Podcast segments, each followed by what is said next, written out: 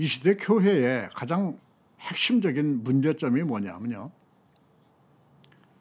마음이 여리고 마음이 가난해서 하나님 곧 신 앞에 나오고 싶은 사람들, 그렇게 순수하고 착한 사람들을 하나님의 이름으로, 신의 이름으로 유인해서 그들을 이용하고 착취하는 종교 조직이기 때문에 문제라는 것입니다.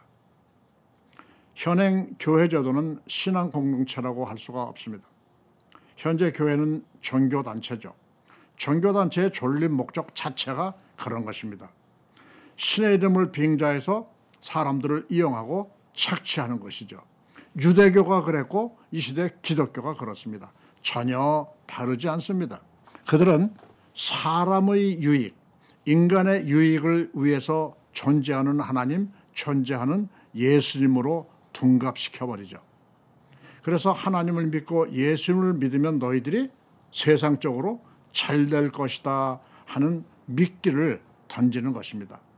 마음이 연약한 많은 사람들이 그게 무엇인지도 모른 채 그 미끼를 덥석덥석 물으며 지금까지 왔죠.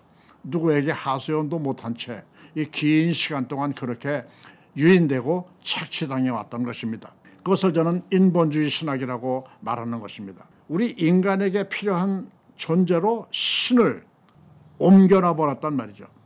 사람의 편으로 옮겨놔 버렸단 말이죠. 사람이 만든 종교가 되어버린 것입니다. 그들은요, 무자비하게도 성경까지도 자기들 마음대로 변개시켜버립니다. 자기들 뜻에 맞추어서, 인본주의 신학에 맞춰서, 자기들 생각에 맞추어서 만든 이론을 학문이라는 이름으로 포장을 합니다. 바로 신학이라는 거창한 이름을 붙이죠. 신은요, 하나님은요, 학문으로 접근할 수 있는 존재가 아닙니다. 하나님은 우리의 영으로 접근하는 존재입니다. 왜냐하면 하나님은 영이시기 때문에 그렇습니다.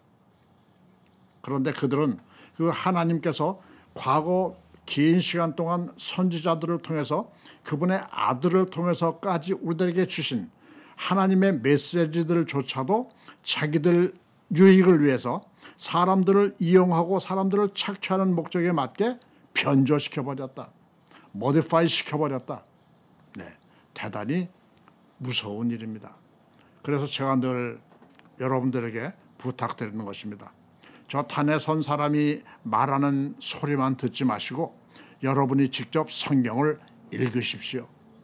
여러분이 직접 성경을 읽어보시고 그 가운데 담긴 뜻이 무엇인지를 여러분 스스로 깨달으십시오.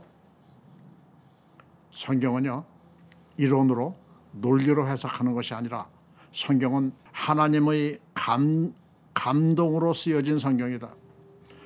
그러니 그 하나님의 감동으로 쓰여진 성경을 우리가 읽고 이해할 수 있는 것은 오로지 성령의 능력밖에 없는 것입니다.